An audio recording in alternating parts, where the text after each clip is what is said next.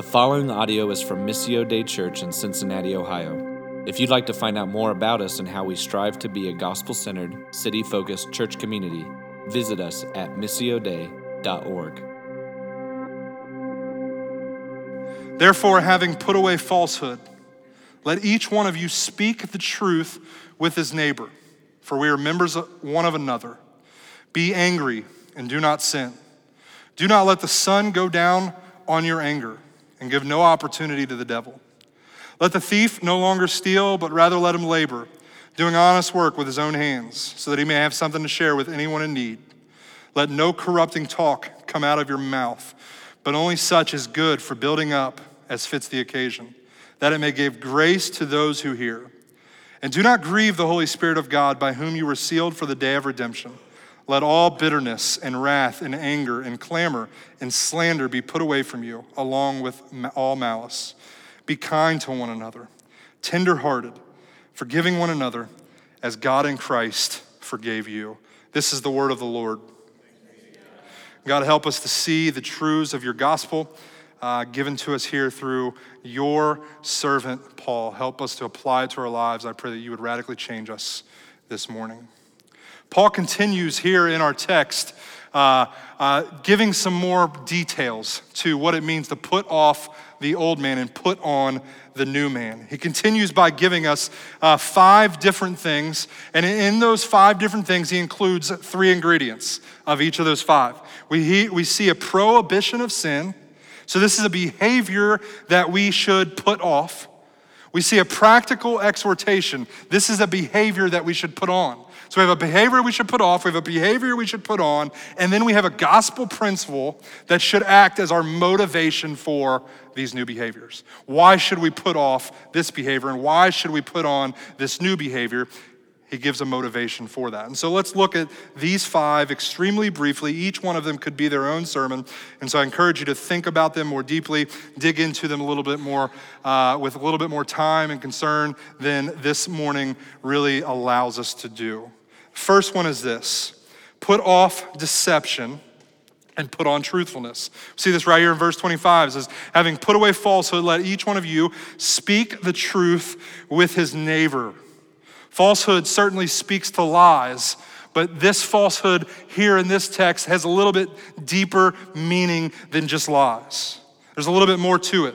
It also speaks of this idea of presenting yourself as something that you're not living a double life, saying one thing, doing another, presenting yourself as a better person, presenting yourself as a more wealthy person, presenting yourself as something that you're not in hopes and efforts to be deceptive, to, to, to deceive people's thoughts about the way that you look or the way that you behave, or the things that you do, or your status that you've obtained. And so he says, put off deception, put on truthfulness. And the principle we see here in verse 25 is that we are members of one another. He says, why should we do this? We should do this because we are members of one another. And with being members of one another comes a truthfulness, comes a, a rawness, comes an openness, comes a vulnerability that should keep us as being part of one body from putting on a front with each other. If anybody, the people that we're closely connected to in community, the people that make up this body, we should feel a freedom to really be who we are, right? But there's something inside of us that always is encouraging us or pulling us or drawing us to present ourselves as something we're not. And so we hide in sin. We uh, hide in, in, deception and we put it out there as if we're better people than we really are. And, and when we do that, we hinder our relationship with one another and we hinder the growth and the redemption that Jesus wants to do inside of our hearts as he's placed us in this body. As new creations in Christ, how are you living in a way that doesn't identify with Christ? Another deception versus truthfulness is this reality that you have been changed, you have been made new, you have been purchased, you have been redeemed. All the blessings of God have been given to you in Christ. When you walk in ways that are according to your flesh and not of the Spirit, you're being deceptive because what you're doing doesn't really affirm or confirm who you really are, right? So, as new creations, how are you living in a way that doesn't identify with Christ? We see another principle here. We see another uh, section where we see a put off, put on, and a gospel motivation behind it in verse 26 through 27. We see put off unrighteous anger and put on self control. Put off unrighteous anger, anger and put on self control. Paul specifies here between righteous anger and unrighteous anger. He tells the Ephesian people and tells us, be angry and do not sin, right? Because, and he says that because anger in and of itself is not a horrible thing. There's some anger that is necessary, there's some anger that is righteous. For instance, we should be angry at injustice. As, as people of justice that have been given God's justice and given God's righteousness, we should be a people that get angry at injustice. We should get people, we should be a people that get angry at sin. And some of us are really good at getting angry at the other people that sin and the sins of other people, but we really have a hard time being angry uh, about our sin. And see, anger about sin, anger about injustice, anger about uh, the effects of sin and Satan is a good and righteous anger. And so Paul says, be angry, but be angry and do not sin. So, what does he mean here? Paul is teaching us not to harbor anger against other believers or other people. See, because when we remain angry with someone, it becomes divisive and becomes isolating as we push them away, as we withdraw from them. And this is the opposite of what Christ has done in uniting us to himself, right? He spent three chapters explaining the unity that he's brought to the body of Christ, the walls that he's brought down. Jew and Gentile are now one new person in Christ. He's done an amazing work to bring unity and diversity that's unified to the body of Christ. He's broken down walls, he's overcome so much sin, he's put to death sin, he's brought new life, he's done all these things for us. But when we become angry with one another, it inevitably leads to isolation, it leads to withdrawal. And he's saying here uh, that the thought is to, uh, he, as he instructs the Ephesian people to not let the sun go down upon their anger, the thought is to reconcile as quickly as possible, even if that means the same day, so as not to let that anger build that anger fester, that anger multiply into things that are more harmful than the anger was in the first place.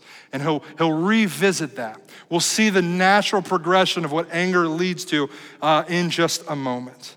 But the principle here is we see that he instructs us uh, in verse uh, 27 to not give any opportunity to the devil.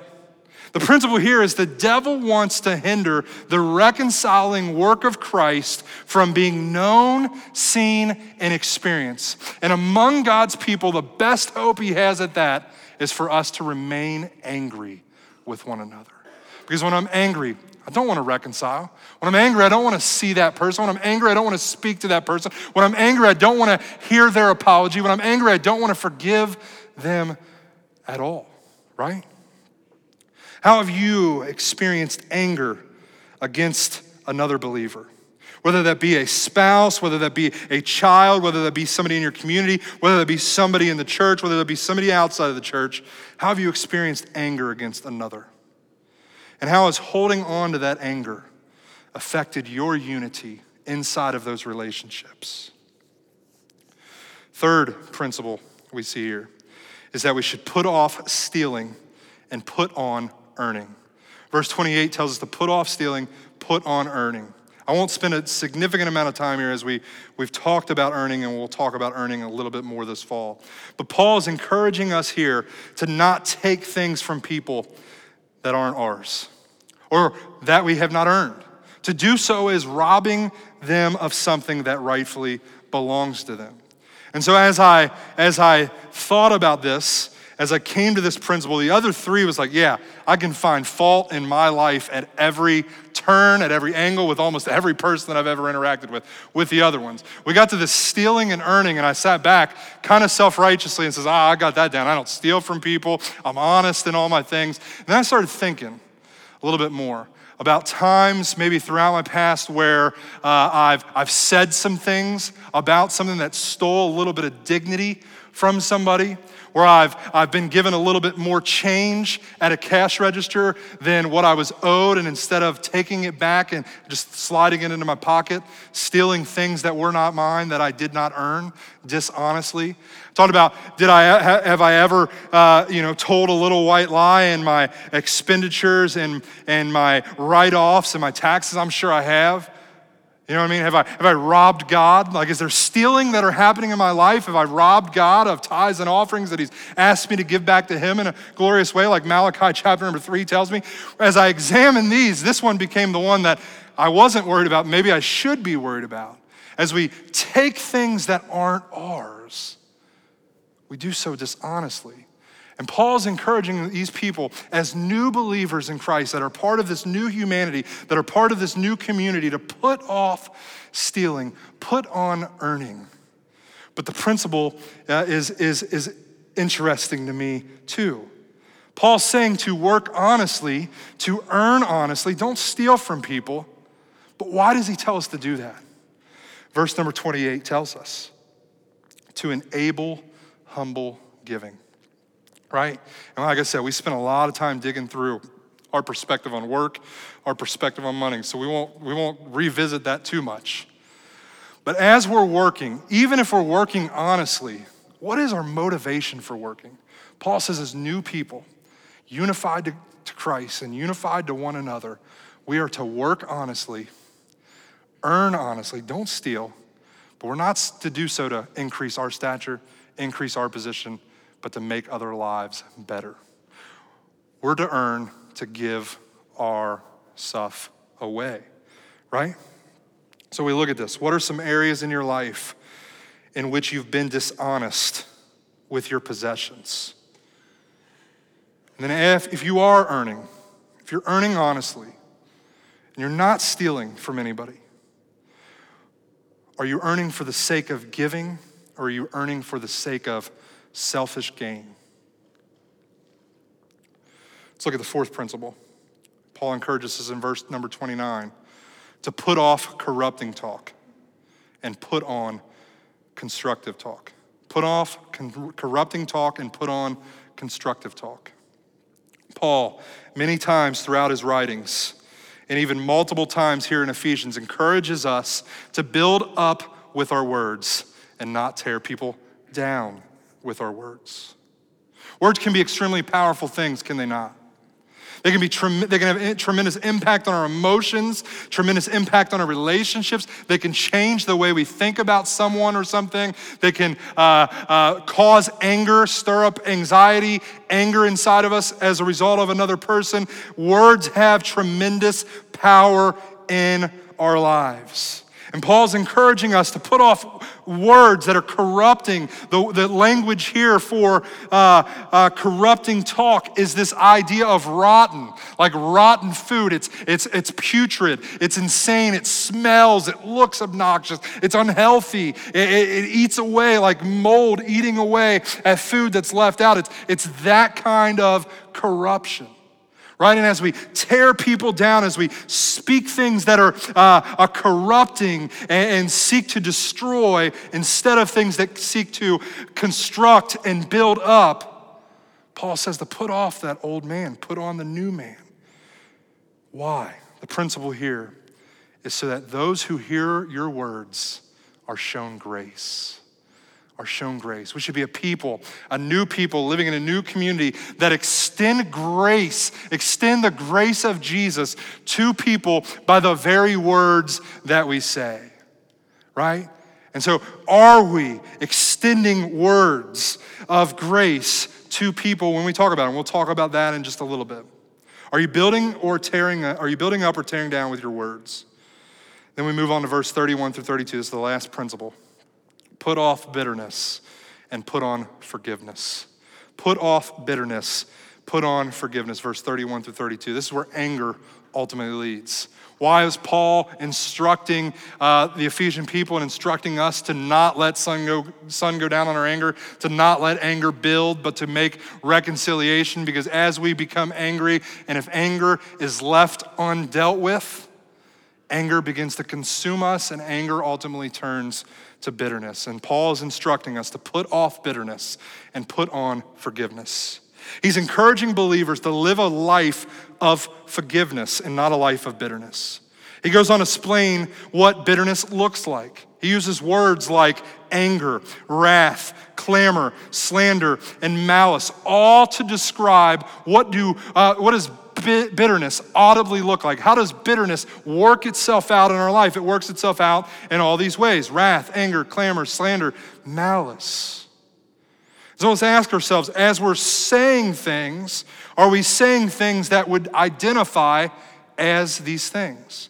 Do we speak with malice? Are we using words that slander another person? Are we wrathful? Are we clamoring? Are we filled with anger in the way that we're talking? Why is it such a big deal? because bitterness is destructive. It's destructive to the bitter person, it's destructive to the unity of the church. Bitterness always leaves collateral damage. It always leads collateral damage. Hebrews chapter number 12, verse 15 says this. Says, See to it that no one fails to obtain the grace of God, that no root of bitterness springs up and causes trouble, and by it many become defiled. As bitterness wells up in our heart, it does it can't help but to overflow into uh, the relationship that we have within our house. It outflows to the relationships we have without our house. It, it's divisive. It's like a cancer that eats at our hearts and eats at our souls and eats at our lives. It divides, it isolates, it separates. Does all those things inside the church. So Paul's encouragement is to put off bitterness and put on forgiveness. And in forgiveness, we see the principle. We forgive because Christ has forgiven us. As we look at the wrongs that have been done to us in comparison to the wrongs that we've caused Christ, He's forgiven us much more than we have reason to forgive other people. And He's saying, use that as fuel, use that as energy, use that as an example, use that as victory to be able to lay aside hurt, to lay aside bitterness, and forgive people as Christ has forgiven you. These practical exhortation that Paul gives us are to be walked out in this new community that Christ has united together as he has united his people to himself right? Are we getting that? Like when, when, when, when Paul spends three chapters talking about unity, talking about who we are in Christ, building that up, and then he spends all of chapter four talking about how unity practically plays out. As he comes to a close in chapter number four, he's teaching us that these things, these principles, these prohibitions, these uh, uh, exhortations are to be lived out day to day as new people because we are new people in Christ, but we're also part of a new community of believers. That's how this is supposed to work itself out. So we see in summary Unity is such a, an important thing and such a big theme inside the church in Ephesians. And he'll go on in chapters five and in chapter six to talk about how that unity gets played out very personally in different relationships as we'll look at what it means to be a husband and a wife, what it means to be a parent and a child, what it means to be an employee and a boss. Right? He's going to give us some real practical things to sink our teeth in to understand what unity looks like in relationships. But in summary today, we see that sin that disrupts unity in the church grieves the Spirit of God. Grieves. How we grieve when something is lost. As unity is disrupted and unity is lost amongst this new community of Bible believing people that God has united together in the work of the Son, when that's not playing out and disunity is being sown, and discord is being sown, and harshness is being held onto, bitterness is being held onto, when we're speaking to each other in harsh words, when we're unforgiving of one another, it grieves the Spirit of God who has, in His work, united us together through the finished work of Jesus. Right? As redeemed people in Christ, we are placed into a new community of believers where our unity with Jesus is understood in our unity within that new community, right? And we've been attacking this week after week because Paul attacks it week after week. You cannot be an isolated Christian. As a new believer, God has placed you inside of this new community. So you can't just continue going on living the Christian life faithfully according to the principles of God as someone who stays disconnected from the body of Christ. Because it's within that body, within the unity of that body, do we really seek to practically and tangibly, in a way that we can sink our teeth to, understand what unity with Jesus looks like? Because it gets played out interpersonally between you and I. Why is this so important? Our gospel conviction this morning is this it's important because Christ makes his character and his glory known through the unified and faithful practice of righteousness among his people. God, Christ makes his character and his glory known through the unified and faithful practice of righteousness among his people. Look back with me in verse 24, if you will. It says, And to put on the new self, created after the likeness of God in true righteousness and holiness. This new self is created in the image of God. So when we behave as Christ has behaved, it puts on display his character, his glory, his name. Then verse 5 1 goes on to tell us, Therefore, be imitators of God as beloved children. When we walk faithfully enter the righteousness given to us by Christ as new believers inside of this new community, we're saying with loud flashing signs, hey, this is what it looks like to know and follow Jesus. This is what the character of God looks like as I'm speaking with gentleness, as I'm earning honestly, as I'm doing all these things, and as I'm putting off things like anger, slander, stealing, falsehood to continue living in the sins of our old man keeps us tied to a life that we no longer live. It's deceptive, it's presenting a falsehood. As we are new creatures created in the image of God to reflect the character of God for the glory of God. But this doesn't come in the form of moralism, right? As we seek as we read texts like this, where it's really practically talking about how we should behave, we need to understand that this isn't moralistic behavior.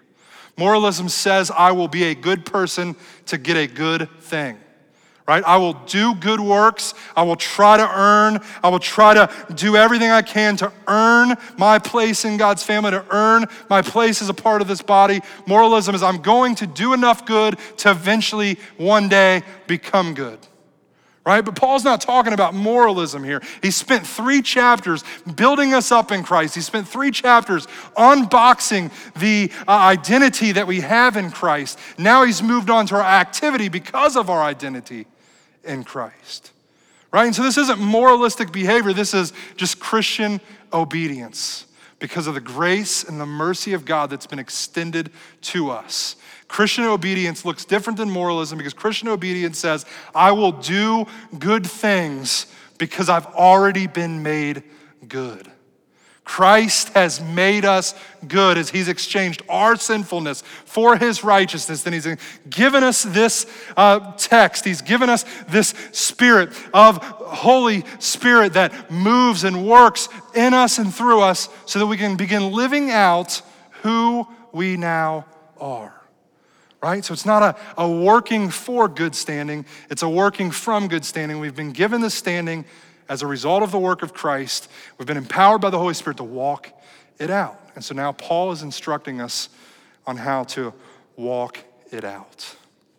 Christ is our victory, securing our righteousness. Christ is our example, displaying his righteousness. He overcame death and he overcame sin as he died and resurrected from the dead. Walking out of the grave, he gave us new life. And then he left the Holy Spirit to empower us to walk as new creations with new behaviors inside of a new community for the glory of God and for the good of other people.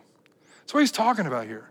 The, the death, burial, and resurrection secured our place exchanged our righteousness and has now given us the Spirit of God because of the empty tomb, because of the risen Savior, to walk this new identity out.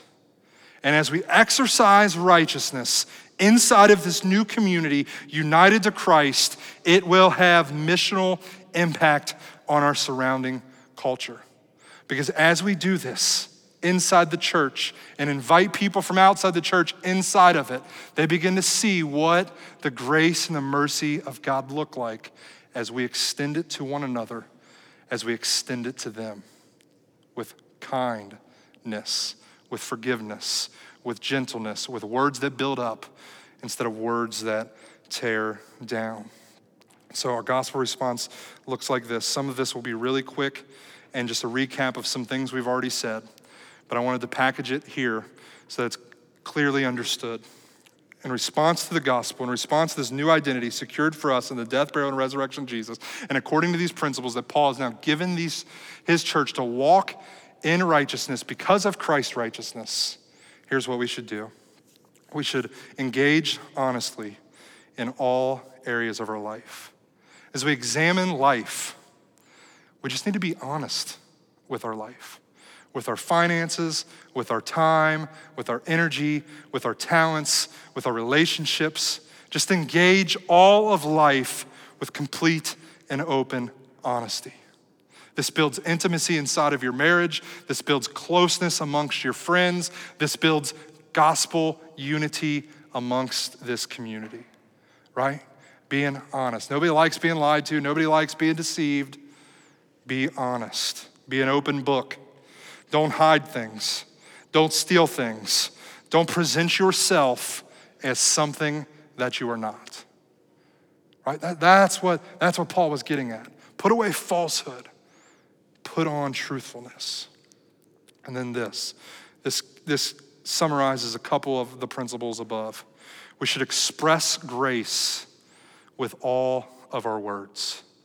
Express grace with all of our words.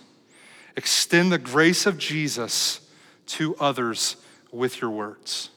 Give life to those who hear what you're saying instead of taking and draining life from them.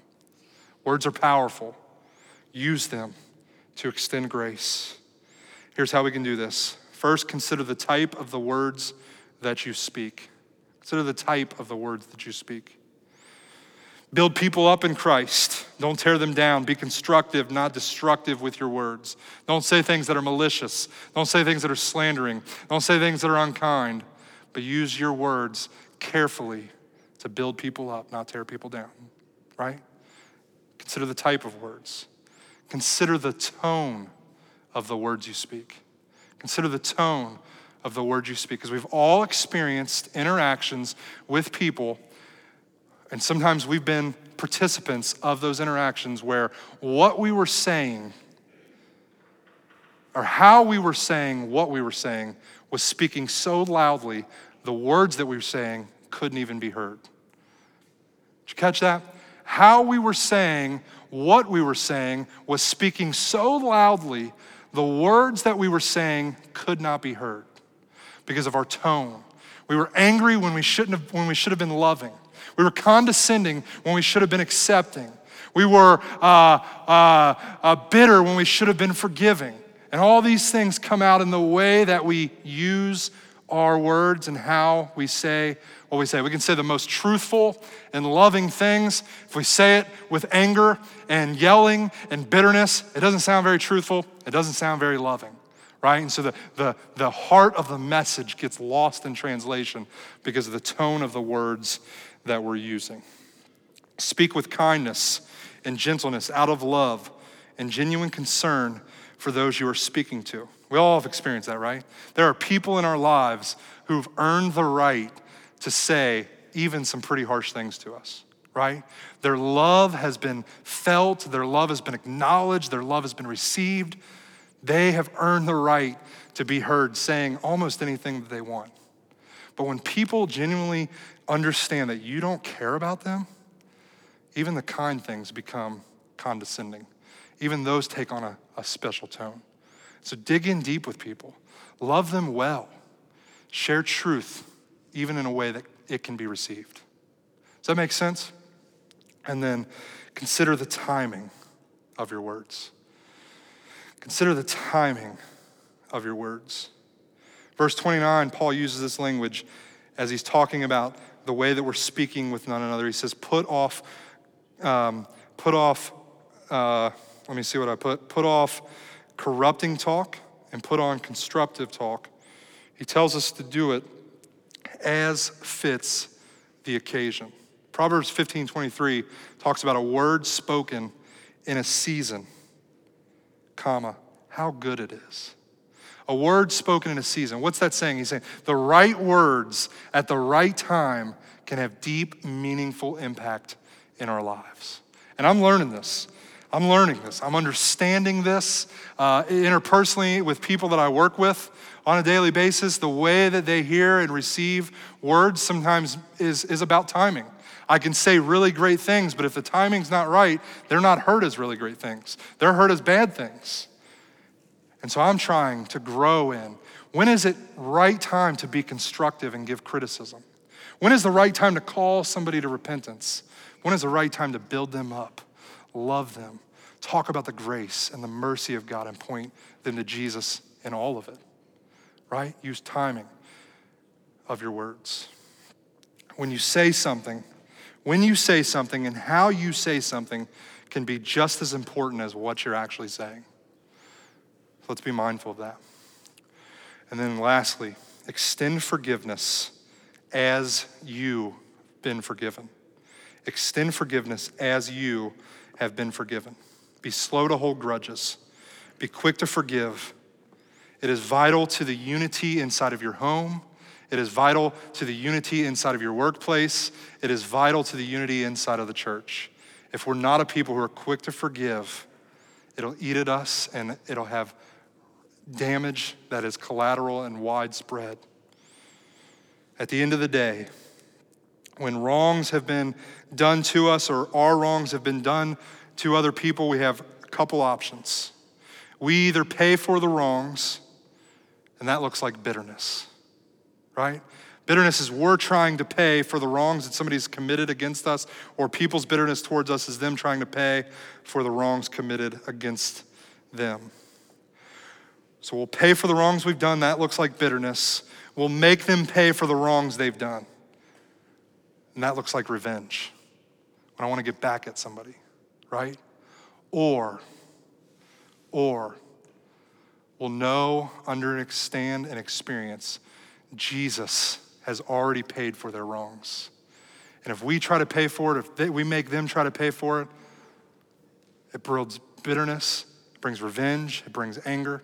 But when Jesus is the one who has paid for it, we can see redemption, we can see reconciliation, we can see unity maintained, unity extended, we can see grace and forgiveness. Forgiveness puts on display the reconciling work of Jesus in a way that very few things ever can. When we forgive, we're showing the person that we are forgiving how Christ has forgiven us. Vitally important. Vitally important. In closing, we'll say this Paul isn't instructing us to do these things so that we'll just become better and more moral people. He's not doing it so that we'll cross all the T's and dots all the I's in the Christian life, but he's teaching us these things so that we'll reflect the image, the character, and the glory of God to one another and to the watching world around us.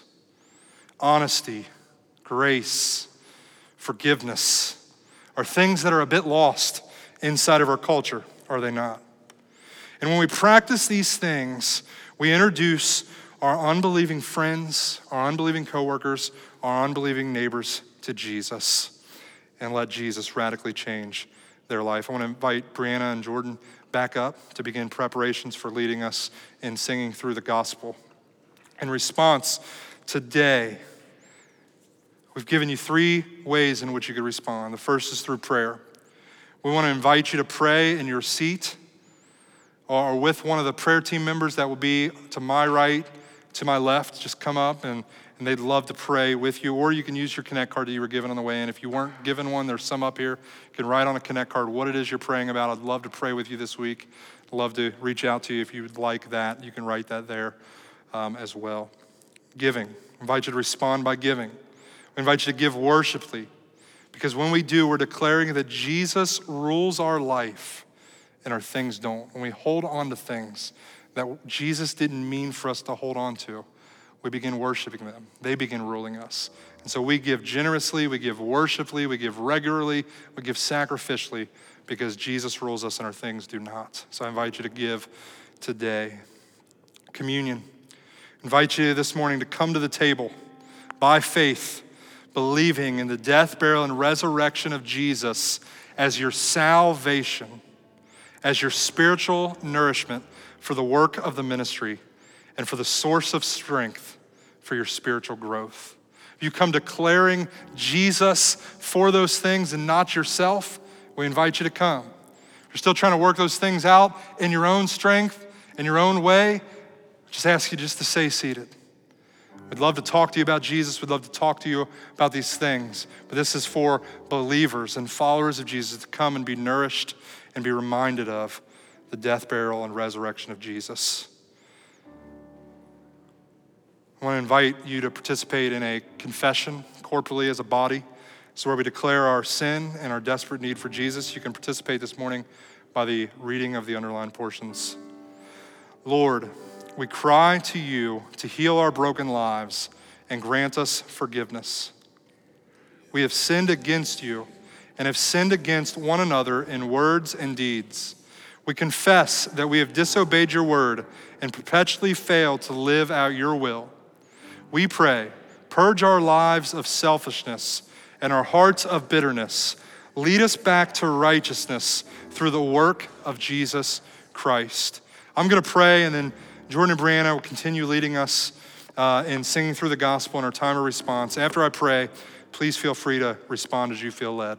Father, thank you so much for your grace and your goodness extended to us in the death, burial, and resurrection of Jesus. I pray that. Uh, your words today would find resting place in our heart, that, that we would practically apply the truths and the principles found and contained within it, not to uh, secure for ourselves redemption, not to secure for ourselves good moral standing, not to secure for ourselves an identity that's different from the one we've got, but because of your work, through the new identity that you've given us in this new community that you've placed us in May we walk in a way that puts on display your glory, that makes famous your name, that encourages both those believers sitting next to us and our lost neighbors across the street, that they would come to you through faith and repentance, that we again would come to you even today in response to your gospel with faith and repentance. Help us to be an obedient people for your glory and our joy. Amen.